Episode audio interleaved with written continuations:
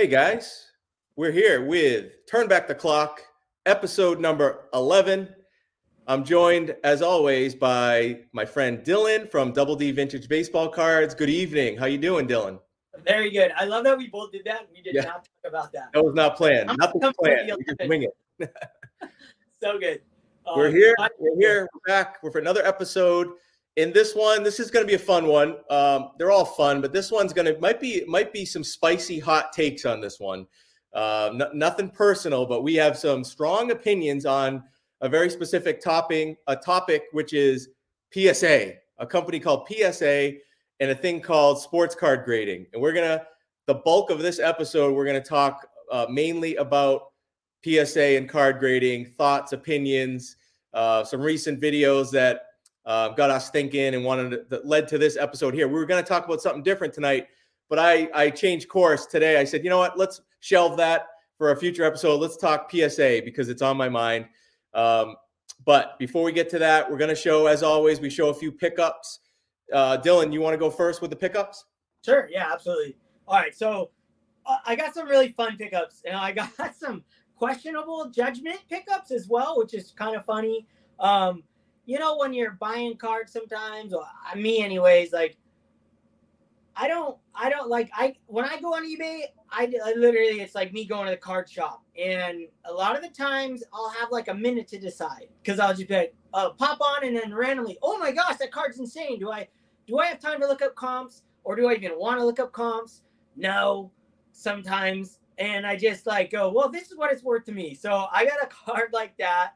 And then and then I have another card where I was like, oh man, I've been watching so many and and I put a huge bid in on a card that I really wanted and I missed it by like three hundred dollars. And and so I just like went hunting for that card after that, like full blown and then I was putting aggressive bids in, or I guess non-aggressive, more like like shot in the dark bids at all these cards, and I got one, but then I was like second guessing myself. But anyways, I'll show those, talk about them just a little bit. Um, let's see, uh, where do we start? Okay, we'll start right here with a easy one. This was awesome pickup right here. Um, I'll tag where I bought this card. Uh, at the moment, it eludes me. But I got this Shane Shoebox Legends showed this card, and it's made by a guy on YouTube. And that is the original from 1975 Menko set. And then this is the clear um clear version, which is awesome looking in the flesh. So I had to get that one. Sid, Easy how do you pronounce his name? Sid, what is it? Ho, Oh, oh yeah, I didn't even say the guy's name. Sadahara O. Sadaharu. the- Oh, okay. you know, maybe more home runs than anyone in baseball history. So maybe him and Josh Gibson. And by the So, way, that Menko set I learned about recently on a three and three with um, Zach's vintage cards. He showed a uh, he he or he mentioned a uh, Jackie Robinson Menko card that Yes, he did. Yeah, well, I Yeah. was like, whoa. Yeah, the Menko set's awesome. I Yeah. saw that. I saw your episode and I was like, yeah, Menko Yeah. sick. They're like, uh, I love those cards. Um, all right, I got another pickup here. Um, you know, I watched the documentary on Netflix on Reggie Jackson, and I, you know, of course, I'm gonna go on there and buy a Reggie Jackson card. And you guys know I have an obsession with his uh, his rookie card. I mean, this to me is um, everything that a baseball card should be. Uh, I I don't know why, but since I was a kid, this was untouchable. Um, love this card, and this one is so well centered, and the image is really good. I hunted for this after the documentary, okay, and I've got like eight, I think, Reggie Jackson rookie cards now, all graded fives and sixes. Um, And might I add, that one looks fantastic in the CSG holder with the color Yes. match with the yellow and the yellow. Looks great. Yeah, and it's crystal clear. Yeah, really stoked on it. Um, so I gotta sell some of those at the National, some of the off center stuff. Um, all right, so here's oh, let me show you guys. Let me show you guys these guys. These guys are a lot. Um, this one. All right, so you know, I really am, digging modern cards right now. It's kind of like, um, you know, for me, baseball cards. Let me see if I can turn the light down a little bit. It's a little bright, a little aggressive. There we By go. By the way, that's my my nephew's favorite baseball player, Paul Goldschmidt. Yes, Paul Goldschmidt, rookie card, diamond anniversary, PSA 9. And then I also got his Cognac version. Um, the reason I'm getting these cards is simply they're not that expensive. He has an incredible season, and it keeps me in the present of baseball. Keeps me wanting to watch baseball, watch the stats. It's like time travel, but forward and I want them to become worth more more money in the future. So I'm really enjoying it. Now here's a card right here. You guys are gonna laugh at this one. This is a Wander Franco that I just picked up. This is a mini, and his jersey number is five, and this one's numbered out of five. There we go. I mean, this is not like me. If you guys know me, um, this is so unlike me to get involved in like the hype and like buy it. But you know what? In all reality, uh, most cards, even Ohtani's, have not skyrocketed this season. Even as good as Wander Franco is playing and Shohei Ohtani are playing, they're not. This, the cards aren't skyrocketing like they did during the pandemic. They're moving up like four percent or ten percent. So I'm taking advantage of it and buying cards. The guys are playing great, and Wander Franco, I think he is going to be one of the greatest baseball players um, in this moment. I, I personally think at least fun to watch. So I bought one card. It's my only card I own, minus some that I have ungraded that I pulled from packs. And it's number out of five, numbered out of his, his jersey number. I paid three hundred dollars for it. I overpaid by hundred dollars. The guy who bought the card originally um, bought it for two hundred dollars a couple months earlier. That's the one I didn't look up comps, but I don't care. I love it. I'm so stoked. Like it is what it is. Here's another. Here, here's the big money card. Oh man. Woo. I got the Reggie. Oh my god. Look at that. That is, that's a that's an all-time card right there. Yeah. This is the first autograph card in an in a pack, I believe. Um, inserted in packs is the upper deck 1990 Reggie Jackson Heroes autograph card. And here's how you know they're real. When you look on the back, the hologram is a diamond. The other ones, I believe, are bases. So you can know if you're buying one ungraded what you're getting. This one is authentic. Um, and it's an auto 10. Now, would I rather have had one that was graded officially and had a number grade and it was, you know, I don't really care about the autograph grade, but my most important thing on that pickup was the autograph, how it looked, the, the ink, the ink color. And the ink color is really good on that. So man, I, it, those showed up so bad on my screen. Like, so it's so hard to show cards off when you're, I don't know what it is, but those are my pickups. Boom. I can see them pretty good. You, will have to you'll have to show those on your own channel too uh, in a future video, like especially the Reggie card. You should yeah, do a, a, video just on the Reggie card, like a sep- a separate video. Because that is that is a very important key card in the hobby. It really is. Whether you know it gets the recognition it deserves or not, that is a yeah, that's a that was a groundbreaking card. Absolutely. So before you move on, that card, that purchase, I had been watching it for a while, and Hugo mentioned it, and then also brought it back to the service. And I watched the documentary, um, and I collect those heroes autographs. So I I had missed out on a on one of his that was the the the card was graded a nine, but then the autograph was authentic, and I missed that. It was it went for like seven hundred something dollars. So Right after that, I missed it because I bid like five something, which is kind of the going rate. And I made an offer on this card that was, um, I think I got it for 500 or 550. And I made an offer. The guy wanted way more. But I don't know that I really am stoked on the authentic. And then the autograph 10, I'd rather maybe the opposite. I don't know. I'm still out to be determined. But I'm trying to get all of them. I'm trying to get the Hank Aaron, Ted Williams, um, the Nolan Ryan, I have the Johnny Bench and Joe Morgan. So I'm going to get all of them. It's just a matter of me being patient, not jumping the gun and watching a documentary and getting all excited. I should have been more patient with the Reggie, but yeah. oh well, I got it now. Even you got it. You got it now. You know what I mean? And I'm I'm actually someone who uh because on those type of cards, the card we're going to talk grading in this episode, but the grade on those cards is kind of meaningless to me, right? It's authentic as long as you know it's authentic I'm fine with an authentic on the auto, especially if you could save some money because who cares what the unless it, I mean if it's a 1010 of course, you know, it's a premium, but even you know at, at, at a certain point, it doesn't really matter what the grade is because it's all about the auto on that card, really, in that it's authentic. So Yeah, I agree. But my mind has to make my mind. You you have to come up with your own, like you have to be okay with it, right? And I'm still like, I don't know. Yeah, I'm still struggling with the whole the cards authentic and the autographs at ten. I'm almost like, hmm, do I need a grade number? What an idiot, right? Whatever. My you'll probably get another one at some point. Oh yeah. all right. All right, Adam. Let's see. what So got. let me go solo here. I got four pickups.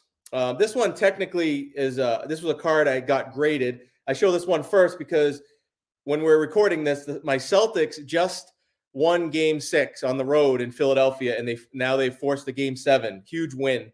So I figured I'd show a, uh Larry Bird card that I got back pretty recently from SGC, and this is uh, check out the jumbo patch on this card.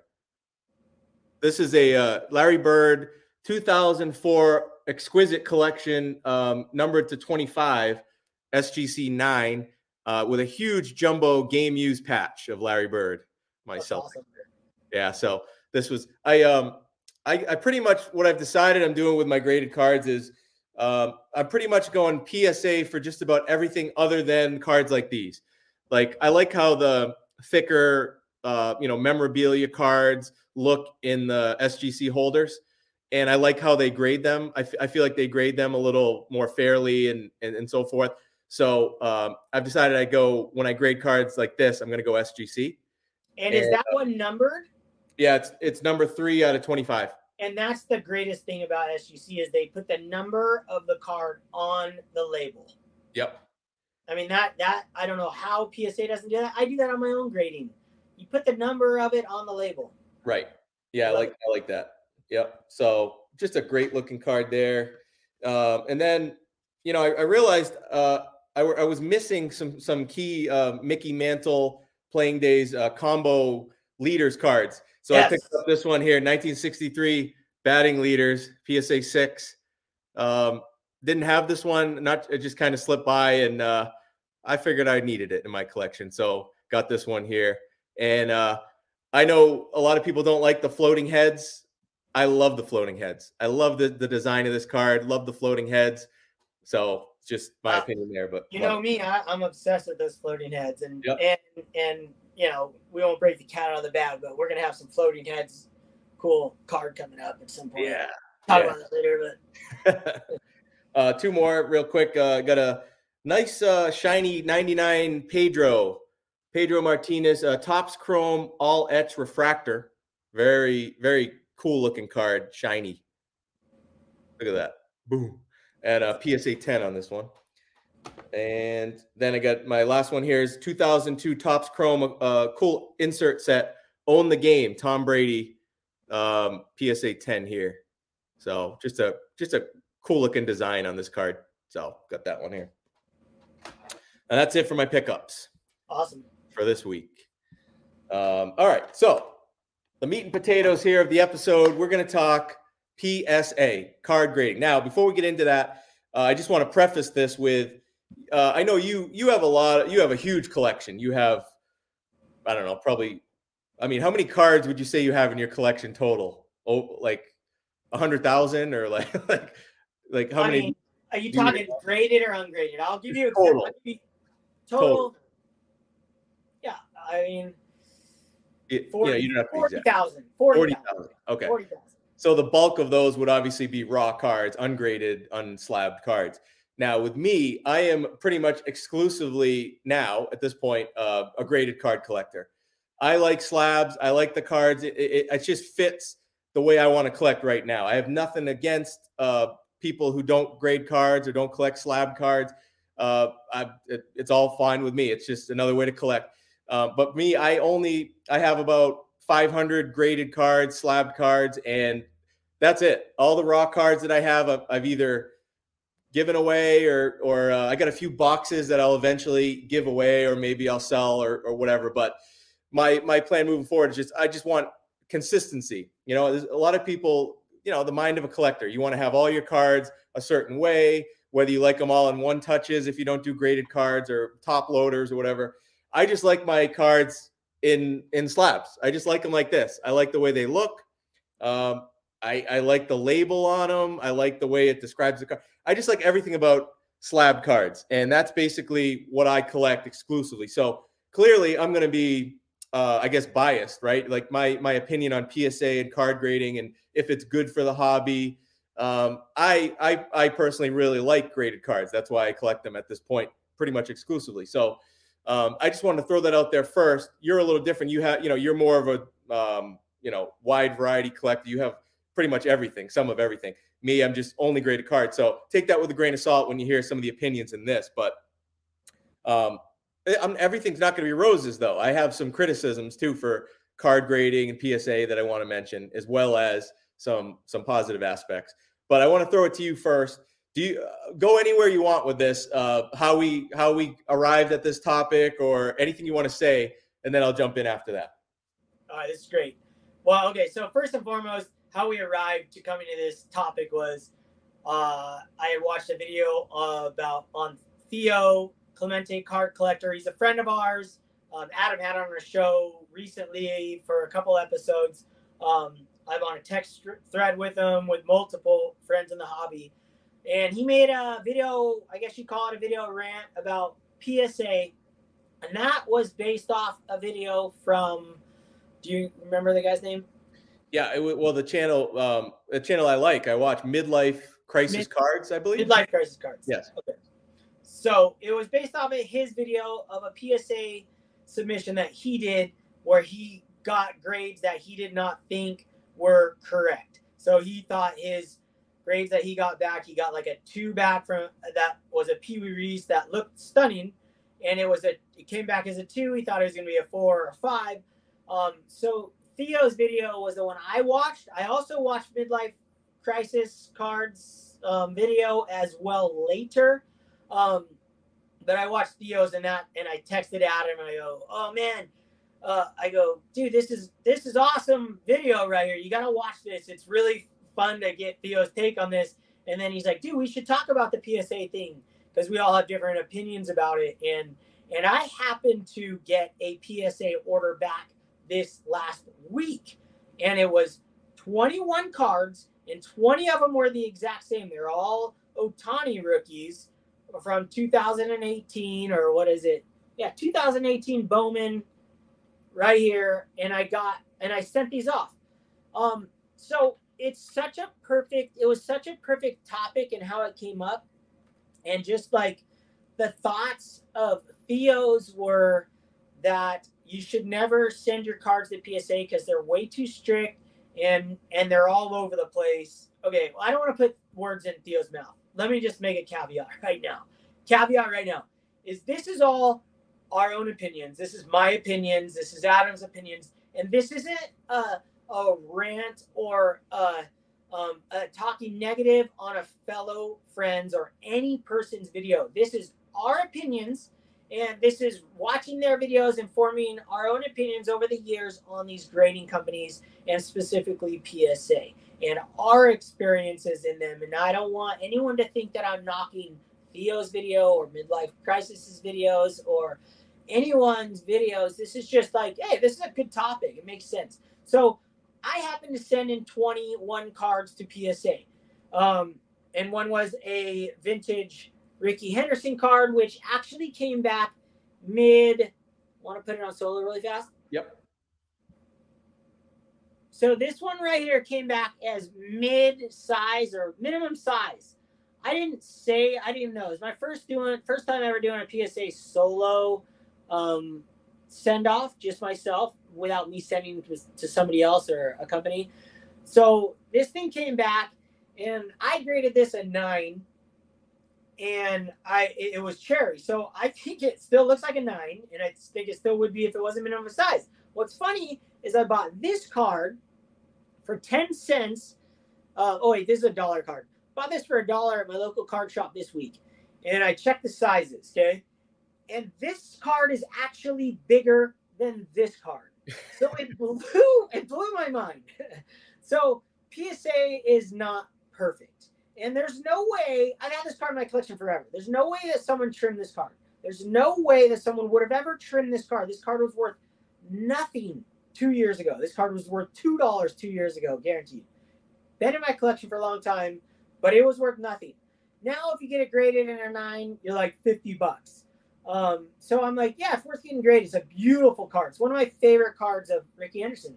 But since I got this the other day for a dollar and I matched them, so there's definitely things wrong with the system, but I respect the system of PSAs because you know what?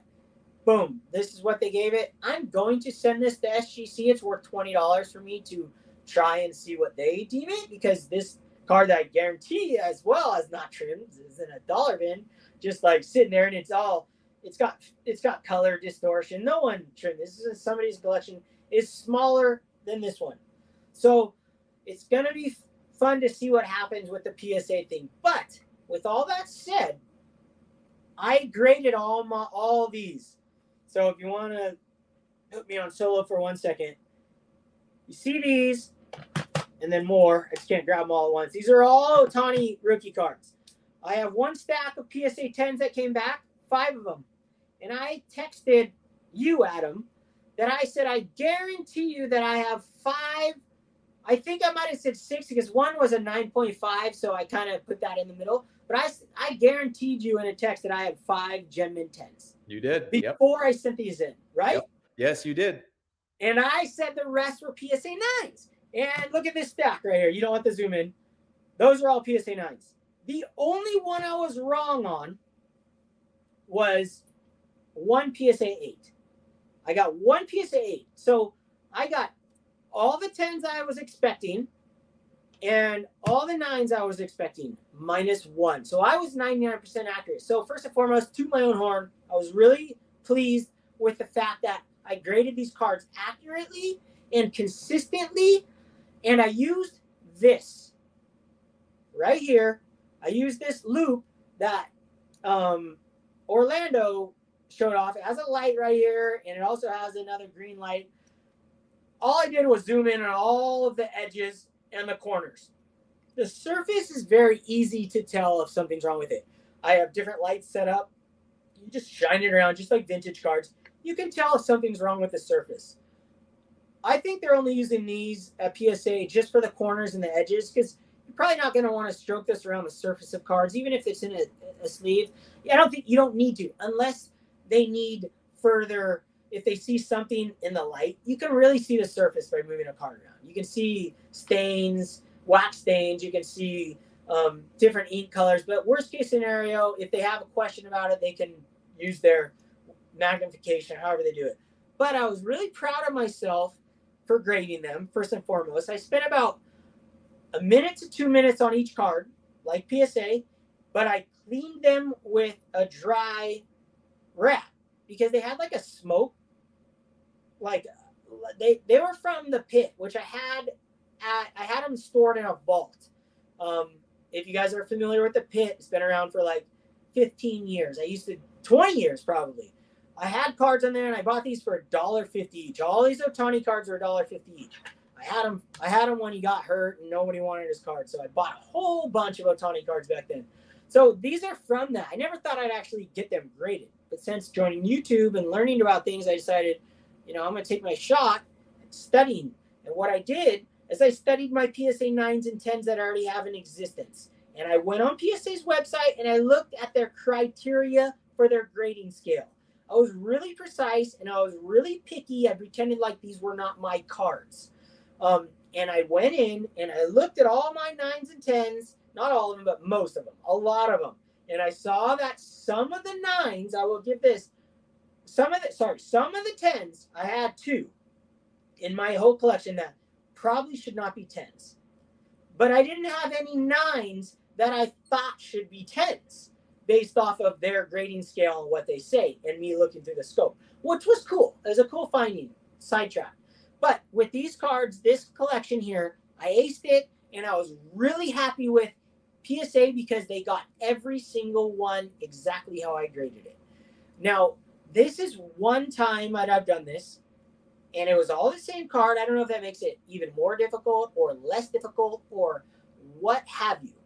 Um, I didn't measure centering. I eyeballed centering. It's pretty easy to see centering on cards, and and nines can be off centered, tens can be off centered, and I'm okay with the PSA 10s being off centered. It's only a minimal they're allowed to be off centered. At least they show you and they tell you what they're going to be. So the approach to this video and this whole concept was they were upset with the cards that they got back and and and Theo was upset that they just grade way too strictly and and and maybe more just all over the place. Well, for my order, they were exactly what I predicted. I literally to the T. These were all nines, these were all tens. If I would have sent them to SGC, I would have had another about seven 9.5s because I graded seven 9.5s and there was one that was so iffy that I thought could be a 10 or a 9. Now with PSA, I was hoping that I was going to get more 10s. Don't get me wrong. I wanted them to up these to the 9.5s to a 10, but I didn't think they would be. That they would be nines that they deserved. So with that said, without going too crazy, because I'll get another another thought going shortly. I I love PSA. I love their service, and I think they tell you how they grade their cards, and they're very upfront about that on their website. Now, yeah, you can't talk to anyone in the flesh, but I think if you look through your scope, you do your due diligence. Um, these aren't vintage cards that I sent in. I think you can. I think they are fair, and and I'm happy with their service. And I think that people aren't seeing what they should be seeing in the cards that they own that they send off or regrade. They are not looking at them thoroughly enough like a grader, and they're not using the right lighting and or magnification. And yes, there's going to be exceptions to that rule, of course. So give her, you know, that that's kind of my two cents at the moment. And I and we can get into why we love grading after that. But there, there, there you go. There's yep. my reveal. I love it. And, and um, uh, the larger point on that that I, I, take away from that too is, and I, have I've said this before. One of my first videos, I, I, talked about PSA, and you know, I talked about how um, they grade the invisible. You know, they, they they factor in the invisible, right? So if you just look at a card with the human eye, uh, you can't see everything they're factoring into their grade. Now, you could argue should they grade that way or shouldn't they grade that way? you could have opinions different. Like I don't care about the invisible, right? Like if if a card has scratches that you can only see under a loupe or a magnification, it doesn't matter to me, right? But I understand why PSA would ding that grade because of that. Um, you know, should they grade more on eye appeal versus technical grading? Again, all opinions, right? But the fact of the matter is, they post their grading standards right on their website, and you do have to factor that in. You have to, it, you know, you really it's it becomes very difficult to like you know kind of say oh i don't know why i got this if you aren't looking at your cards under magnification because it's a whole different ball game um, and i don't think everyone does that. I know when I, I when i first did grading i didn't know i didn't know everything that went into it. I didn't know that psa looks at cards under that type of magnification. And again eye appeal is completely different from a technical grade. So a card that might look like a five grades a three or looks like a six grades a four maybe because of something that the human eye can't see and psa is looking at it through that now with your loupe there I, like you said you i remember when you said you got it because uh, orlando from a collector's dream uh, gave you the basically gave you the loupe that he's using and you bought one do you mind sharing what that is or i could even we could even put a link to uh, I don't know, or whatever, wherever you bought yeah. it or something like that for people that we can put a link. We can put a okay. link. I, I don't know. Um, can't really read the name of it. So we'll put a link and, and we don't get paid. Loupe, but I'll put a link. it's not an affiliate link. So don't worry. We're not selling loupes here, but we, I just feel like, you know, for people that it, it, it becomes hard to it's it's tough to complain when you're not looking at your cards under magnification. I never do, right? So, but that's kind of why, like when I send in cards, if I get an eight that I thought was a 10, I just kind of say, oh, it's probably, it must be just something that, that I didn't look at. I can't see with the human eye. So I think that is a huge thing that a lot of people know that, but there are definitely a lot of people that are new to grading and, and don't under fully understand what goes into the actual grade that they give back. So that is that's a huge factor you got to consider. To the point again, though, I only care about what I can see, right? So that's why I would like vintage cards, you always hear eye appeal. That's what it's all about, right? It's it's cards that might be a three that you think look like a six and you save money. But when it comes to submitting cards for grading, yeah, you really gotta you gotta look at like Dylan was saying, you got to look at the the unseen with the eye, uh, you know, that you can only see with that loupe there, because that. Well, let that me let me just let me jump in really fast.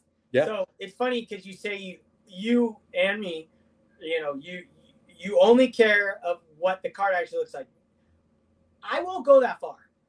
I will go that far with vintage, but modern cards, yeah. I know you don't feel this way either. No, no, Because not with a yeah. nine and a ten, eight, nine, and tens, at least nines and tens, but eight, nines, and tens look literally identical to the naked eye on modern cards. They look identical. yes. Um, there's not big jumps like vintage is such a it's a different world. So Yeah. just so people just so so we clarify, I know you don't feel that way because you collect tens a lot. Oh yeah, yeah, And- and then that that's a, good point. I was talking about eye appeal and, and stuff like that with vintage cards because I believe uh, in midlife crisis is a card video they were most I think they were all vintage cards, so that's Yes. kind of where that came from. But yes. yeah, hundred percent. With you know some modern cards, if they got a border, you know you can see oh that got a nine because it's off centered or whatever. But to your point, most modern cards they look the same. An eight looks like a a- look like it looks like a ten to the naked eye. So um, yes, great point there. Uh, let me ask you before we go further on that. Let's let's first go with like what do what why do we like graded cards? Do like because there's the other the other thing aside from Theo's video and and the video that inspired his video. Um, I've seen a ton of videos and more so even comments on other people's videos from YouTubers and people that watch videos about how grading's a scam and grading has ruined the hobby. And I, I saw one today, uh, you know, of someone saying they don't understand why people grade their childhood collection. Like what, like why would you, like I've done, right? Like I've taken a, a Larry Bird card that I had from when I was a kid and I sent it into PSA and graded it. Like it, it's not worth a lot of money. It's worth 50 bucks or whatever, but, but they don't understand why do, or at least why do I grade a card like that? And my answer is because I like graded cards. That's what I collect. I like the end product. Uh, you could co- say I'm not a I'm not a true collector or I'm not a true sports card collector or whatever. Because of that, that's your opinion. That's fine. But for me, the end product is the graded card. That's just the way I collect. There's a lot of people like me out there too. So um, that's why I grade them. You know, it, obviously it preserves the card, uh, all that stuff protects the card, but you could preserve and protect without grading it. Uh, but for me, I just like the end product. Uh, I don't. I, I don't want to make any excuses. That's just that's just me. Um, so we grade cards. It's not for money, right? I didn't grade that my uh, 1990 Larry Bird card because I want to sell it and, and increase the value of the card.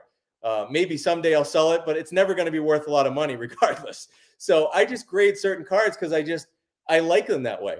Uh, I know for some people that's hard to understand, but I'm just being honest, and that's truthfully why I grade certain cards is just to keep them in a certain consistency. I have all my cards graded in slabs.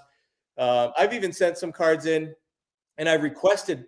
I'm going to do a, a video on this someday on why, but I've specifically requested cards not to be graded. I just want them slabbed up and authenticated because I wanted the cards in a slab, and I there's a, there's a reason why I didn't want to grade on them. It's just because I I want them in that form. I like them in great. I like them in slabs, and that that that's you know that was a lot there. But what what are your thoughts on as far as like is grading bad for the hobby?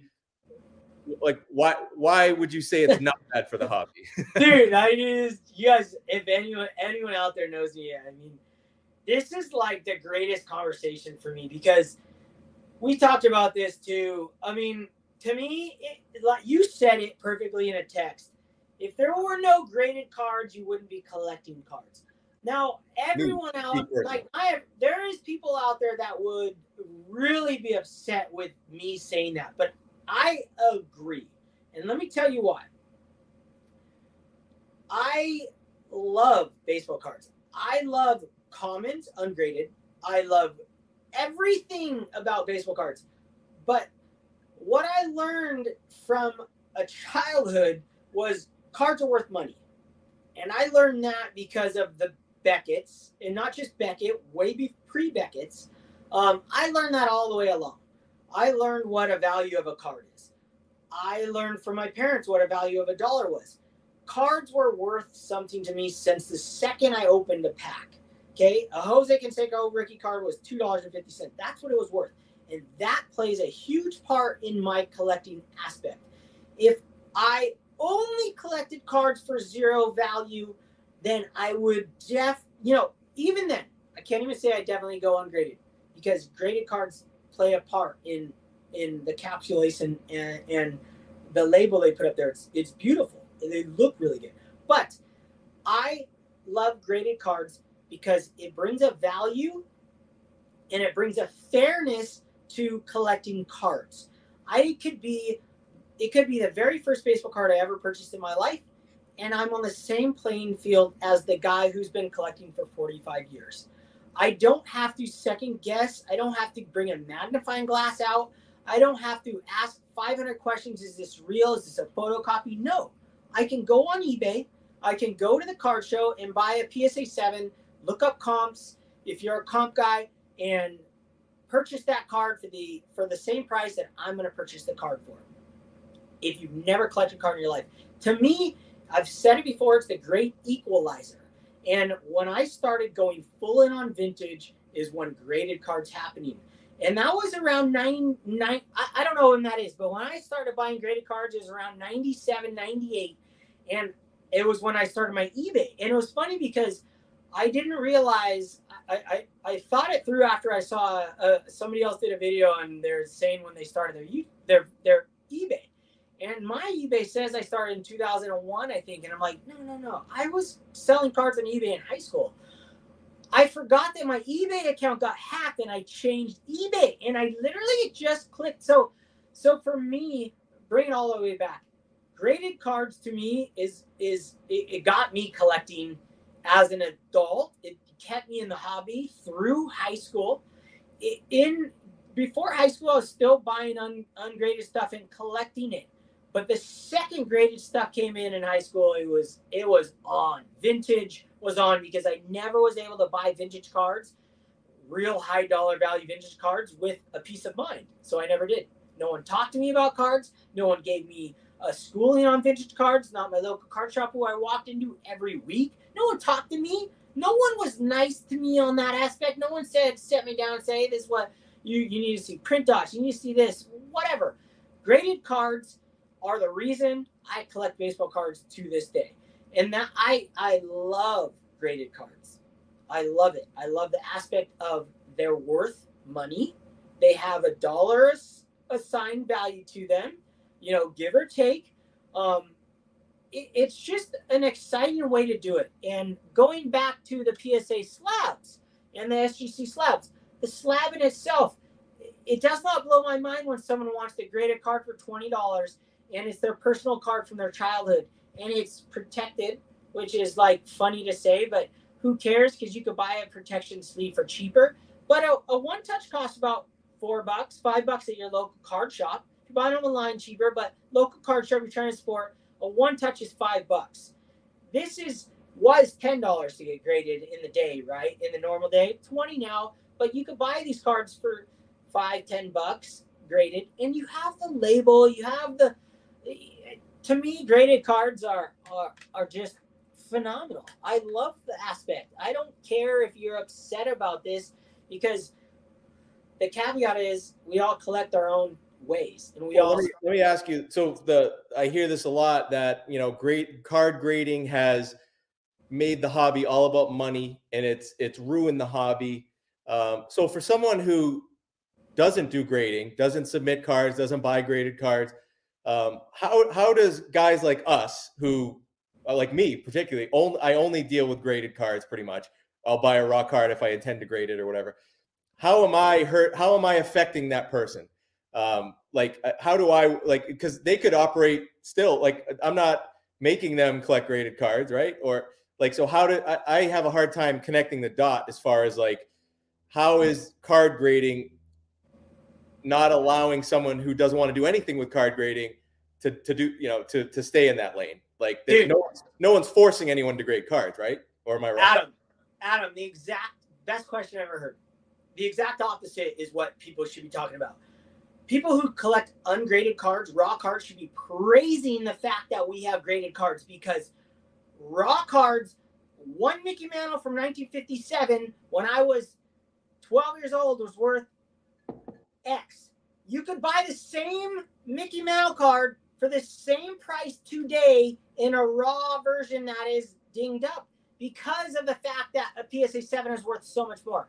It makes ungraded cards worth less. So a collector who's just collecting ungraded cards should be so stoked because now they have the option of buying these raw cards for the same price as they would when they were a kid. Because when we were a kid, we weren't taught that that uh, that cards were supposed to be perfectly centered, perfect eye appeal. No, we were we would buy a Mickey Mantle in 1950. Say it was just a Mickey Mantle in 1955. We'd in the Beckett, we'd look and be like, "This 1955 is worth 300 dollars." You could buy a 1955 Mickey Mantle for 300 dollars today because of grading. Because you could buy a one, you could buy an ungraded version, or you could buy a one and you can crack it out. You can you can save money in this in this hobby today because of grading. You could be crazy and go for the huge eights and spend all the money in the world the rich people do, but that's not the world that us most us normal humans play in. We all play in different worlds, but there's a there's a limit to what I would spend on a on a grade. Like it, there's it, it's ridiculous.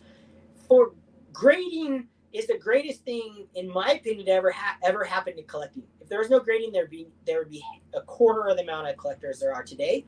And uh, how would you tell what a 1956 Topps Ted Williams card was worth? I only if you are so deep entrenched in the hobby would you know what one to pick out.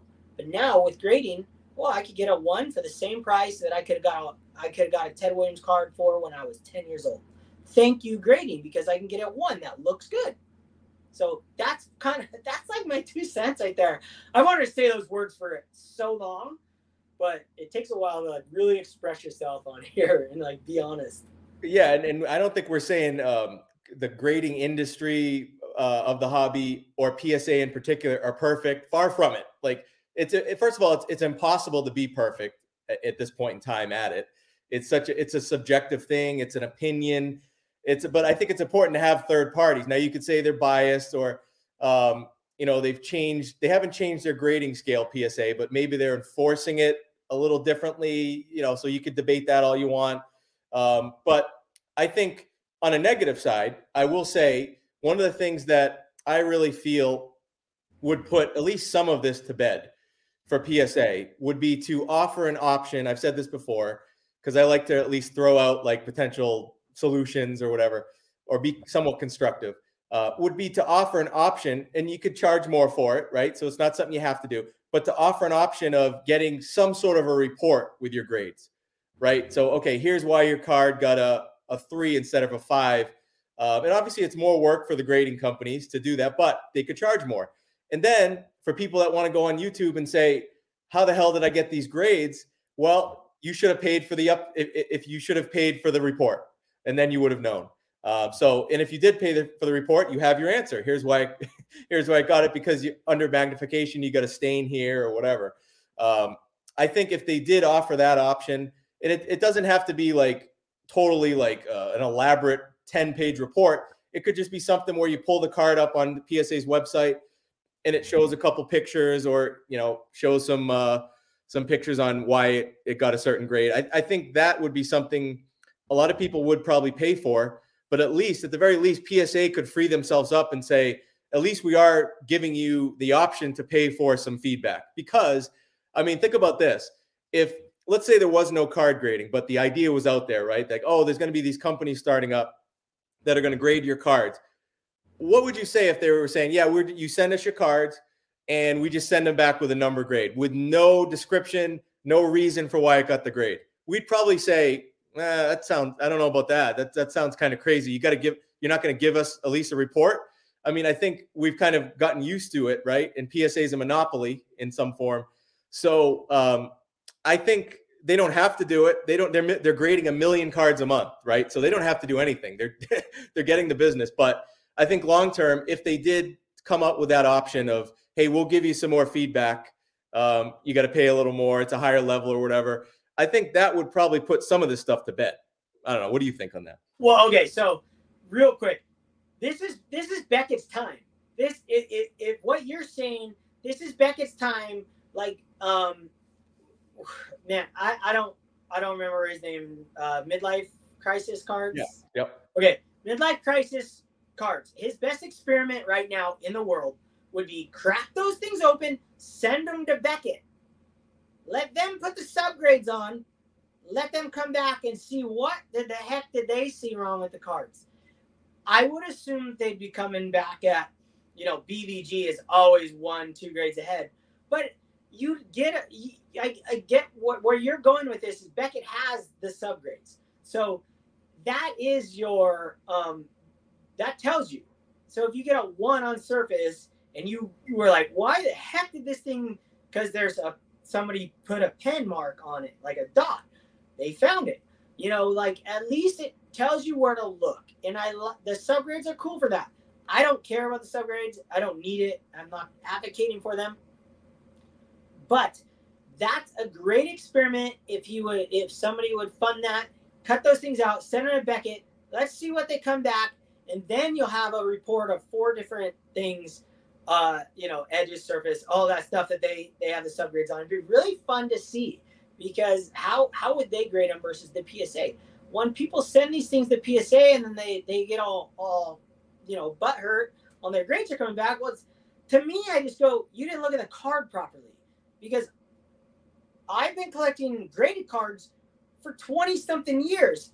Just because I haven't sent a million cards in, I I can see differences in cards, even though I'm I didn't see centering like I do now but I knew what was nice looking and what wasn't looking as far as corners and stuff by the naked eye.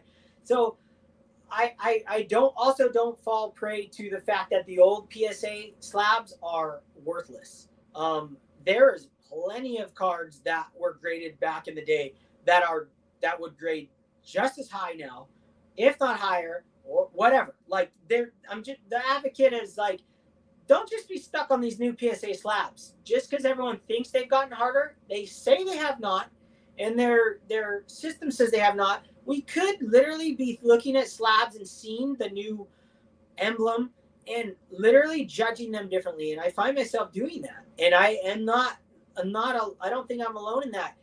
A new nice looking slab makes the card look better. I have a seven right here that looks like absolutely unbelievable. And under a microscope, it's a Robin Yount old slab, and I have like four of these. They all look, they're all old slabs, sevens that would definitely be sevens today.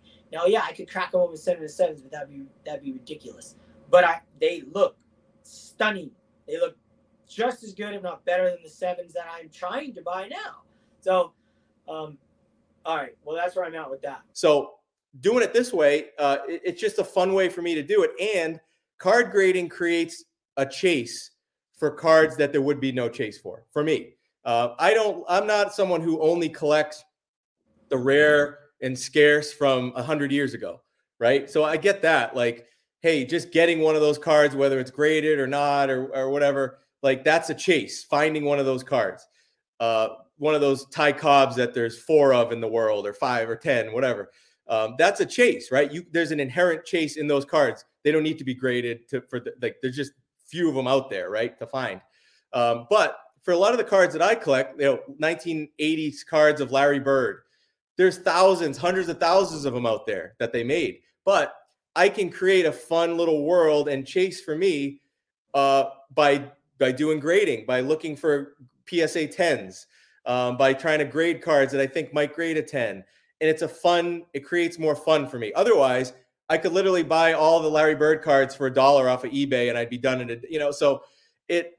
Uh, I think it comes back to do you question for you? Do you think there's people out there, whether they're on YouTube or whatever, people in the hobby that don't want to see the hobby grow, that they, that they don't want to see new people come in, they don't want things to change, they want it to actually get smaller, they want the grading companies. Like, do you think there's actually people? Everyone says that like I want the hobby to grow, but do you think there's actually people that don't want the hobby to grow? I mean, of course, of course, there's people who want who don't want the hobby to grow, but I think a lot of people want their cards to be worth more money in the future. Yeah, I think that would be ninety percent of us collectors throwing a random number out there. I'm gonna, I'm, give, a, I'm gonna give a correction. One hundred percent. Yeah, one hundred percent. No, because uh, you might not care. You might not care, but if you were given the choice, yeah, your cards to be worth more or less? 100% given a lie detector test would say more. Let's face it. Come on. How about that? And how about this? Let me add this too.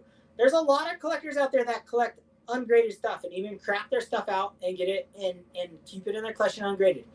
It's it's awesome that they love that. I don't look down on their collection, and I don't look up on guys who just collect giant eights and nines. I don't care. If you're collecting cards, you have your, your reasons. But I will say this when they die, when that collector dies, someone's going to get those cards graded. Someone's going to be in charge of getting all those cards that they cracked out or have graded uh, or, or have raw. I mean, will they're going to get them graded and sell them.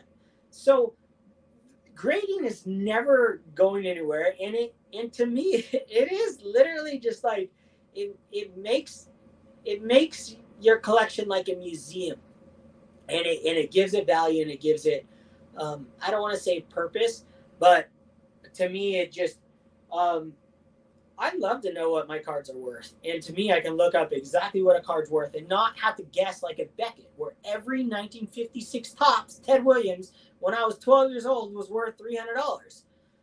Didn't matter if it was folded in half or if it was perfectly sharp. It was worth $300. You know, only the select guys who were like in the industry who really talked to each other knew that the cards that were in a really good condition were worth more. So grading to me is is an awesome thing and I and I know it's going to be around forever and there's zero doubt about it and all the guys that have their cards that are ungraded they will probably be graded one day by a future relative which which is funny to think about I think the hardest thing for me is understanding where there's a I see way more negative sentiment towards graded card collectors than like graded card collectors looking down on raw card collectors. I see almost I, honestly, I see very almost none of that. At least the the videos I watch and the comments and so forth. I don't. I mean, I don't see like graded card collectors going like, "Oh, your cards are crap. They're not even graded," or like. But yeah. I see a lot of the other where it's like there's a lot of other people. Let's be honest, that want to make people who are into card grading feel bad or feel like they're doing something stupid or something wrong or why are you doing the PSA set registry? What's the point? Like, there's a lot of that, and um, it, I don't. I think that's bad for the hobby. You want to talk what's bad for the hobby? I think it's people that are very judgmental, and I'll just leave it at that. Dude, well said. I mean, judgment, being judgmental as a human is is not good. Period. I mean, right. Nothing good about that. Um, so, Adam, with all that said, we'll, I'll give my little caveat. You gave a good one before we were talking and while we're going. Our opinions are based off of our collections our collecting experience in the hobby, they are entitled to. I'm a curator. Um, I think John Newman said it well. He said something on the aspect of you are, you know, you're the curator of your own museum. You have your own collection to worry about. When you hear other people talking about how their advice and their opinions, you need to run it through your own brain and spit out what you want to accomplish in this hobby. Is it this, is it that? And I'm all we're doing, all I'm doing is expressing my thoughts and letting you guys know how I feel about my collection and my collecting experience. And there's no wrong way. Um, as long as you're an honest human being, you're not stealing from people. There's no honest way to collect cards and to do it. So I just think that it's fun to express myself and let my thoughts be out in the universe. And so anyone who comments back and is really upset or says the exact opposite, I'm not ready to get into a text battle. I'll probably just like it, heart it, or say, I take your opinion, great. It's going in my brain, run it through my brain. I'm not going to get into text battle with anyone. Um, it's very hard to communicate over texts and or messages. Um, and I'm telling you now, I don't care how you collect your cards. I want to express myself, and I'm telling you how I collect cards So these are my thoughts. So there's my caveat. Your turn. We, we don't care about how you collect cards, but we care about you. And, and that, that is that's a key here, right? Like all these we talked about Theo's video. We talked about midlife crisis. We talked. Uh, uh, I haven't mentioned, but John Mangini's made some videos lately about card grading, and I just watched one before we popped on here about, you know, he's. He, I can tell John's John's a little fed up with some things on YouTube and with the hobby, and I, I was there last week myself. Last week, I uh, was getting my feed was filled with card trimming videos and making pe- feel people feel stupid for buying sports cards uh, and taking personal shots at people, talking about people's families and their wives and making fun of them and uh, like that. I could I, I couldn't get out of it. Like I and I clicked on a few of them, I watched them, and I just felt bad after. I felt bad about the, my card collection. I felt bad about the hobby worse than I did before I was in obscurity. When I collected not knowing anyone, I felt better than I did that day. But you know what? I realized that what I needed to do was to talk with people like you again. I need I think the the the way out of that is to pop on a StreamYard. It's free. Get on StreamYard. Find one of your friends on YouTube or in the hobby. And even if you don't record it, just pop on there and talk about what you love about sports, what you love about cards, what you love about the players, past memories. And that will take you back. And I personally, I'm telling you, man, I had to scrub my YouTube feed of all. Uh, it still keeps hitting me, right? But I I'm trying to scrub it of all the the crap that's out there. Honestly, the the gossip and the just stuff, videos that that you think, oh, what, what's this? Uh, they they must have um, cracked the case on this, and you watch the video and you come away with more questions than you had before. There's no definitive answers. There's no proof of anything, making you feel worse about whatever you're doing. And uh, there's a lot of that. But what I want to say is, the I, I I like and respect all the people of all these channels that we mentioned today, all the videos. I love rants. I love rants that are about like like Theo did today, where he went on a rant about PSA. Whether I agree with it or not is not the point. I enjoyed the video because he's expressing his opinion about a company in the hobby, which that's fair game, right? You're not you're not taking shots at like a person. It's not a personal shot. You're calling someone out like for me, that's that's crap. I don't want anything to do with that, and I don't want to watch anything about that stuff because that's not why I'm here. But to criticize a, a company in the hobby on an, an opinion, totally fine. And I think that's what a big reason what makes YouTube fun and why I, I, like being on YouTube is those type of videos. Again, whether I completely disagree or not is not even the point. Um, I just like that we're all able to share our opinions about this stuff. You know, whether it's about who's a better player or what the better set is or what the better grading company is or whatever. I love that stuff, and I hope I hope people keep making those because opinions are great, and um, we all have them. And it doesn't mean if you have a different opinion about PSA than someone else, doesn't mean you can't be great friends, right? Like there's no there's no reason why. So I just want to say that too because the people uh, are the best part about YouTube, and um, no matter what happens in the industry or whatever, like that's nothing can change that. So that's it. Long video. We're right at the hour mark. Um, we could have, I could go another hour on this stuff, but, and maybe we will at some point, but um, that was all I had. That's all I got on that for now. What about you? You good? Yeah, I'm good. That was well said, Adam. Appreciate that, it. That was good. Uh, so really keep the rant, keep the rant videos coming, guys. Though, like about about companies and stuff. Like I like those. So, and I'll I'll try to make my own here and there. I've done it in the past, so um, nothing wrong with that. But guys, thanks for watching. Um, episode 11 in the books of Turn Back the Clock. Dylan, uh, I always enjoy talking with you. Every every time I get a chance to do that, I feel better about where I'm at in the hobby, about my collection, and uh, just better about my decision to be on YouTube uh, and have a podcast. So um, that that's what for me that that keeps me grounded when I talk with people. When I I notice when I go too long without talking with with someone like you, I start to get a little negative because I think there's so much of that stuff out there that it can really take you off course. So that's it, guys. Dylan, thanks, man. I appreciate you taking another hour out of your time to talk with me. This makes makes uh makes my week really. And um, guys, anyone who watched this long, to watch the whole video,